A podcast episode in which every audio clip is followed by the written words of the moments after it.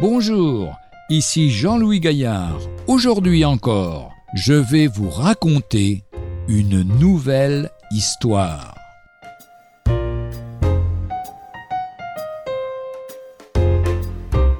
Une Bible jetée par la fenêtre.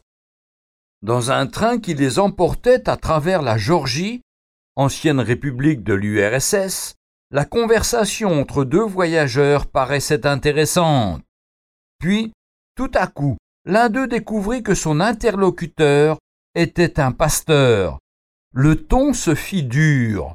Le pasteur sortit sa Bible de sa valise et en lut quelques fragments. Inutile. Chacun resta sur ses positions, et un silence glacial s'installa dans le compartiment. Un moment après, comme le pasteur revenait des toilettes, l'autre refermait la fenêtre. La Bible avait disparu. Les deux hommes se regardèrent sans rien dire. Quelques mois plus tard, le pasteur reçut la visite d'un inconnu. Je voudrais être baptisé, demanda celui-ci. À quelle église appartenez-vous À aucune. J'ai lu la Bible, elle m'a montré que j'étais un pécheur. J'ai appris à connaître le Dieu sauveur. Méfiant, le pasteur l'interrogea. Comment avez-vous obtenu une Bible dans ce pays? Je suis entrepreneur et je devais inspecter un bâtiment près de la ligne de chemin de fer.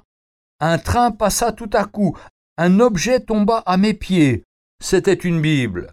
Avez-vous cette Bible avec vous? Bien sûr, la voici. Le pasteur prit le livre dans ses mains et reconnut sa Bible. C'était il y a huit ans. Aujourd'hui, profitant de la liberté de culte qui existe à nouveau dans les pays de l'Est, une assemblée de chrétiens s'est formée dans ce village du nouveau converti. La première épître de Pierre, au chapitre 1 et au verset 23, nous dit Puisque vous avez été régénérés, non pas par une semence corruptible, mais par une semence incorruptible, par la parole vivante et permanente de Dieu car toute chair est comme l'herbe, et toute sa gloire est comme la fleur des champs. L'herbe sèche et la fleur tombe, mais la parole du Seigneur demeure éternellement. Retrouvez un jour une histoire sur www.365histoire.com.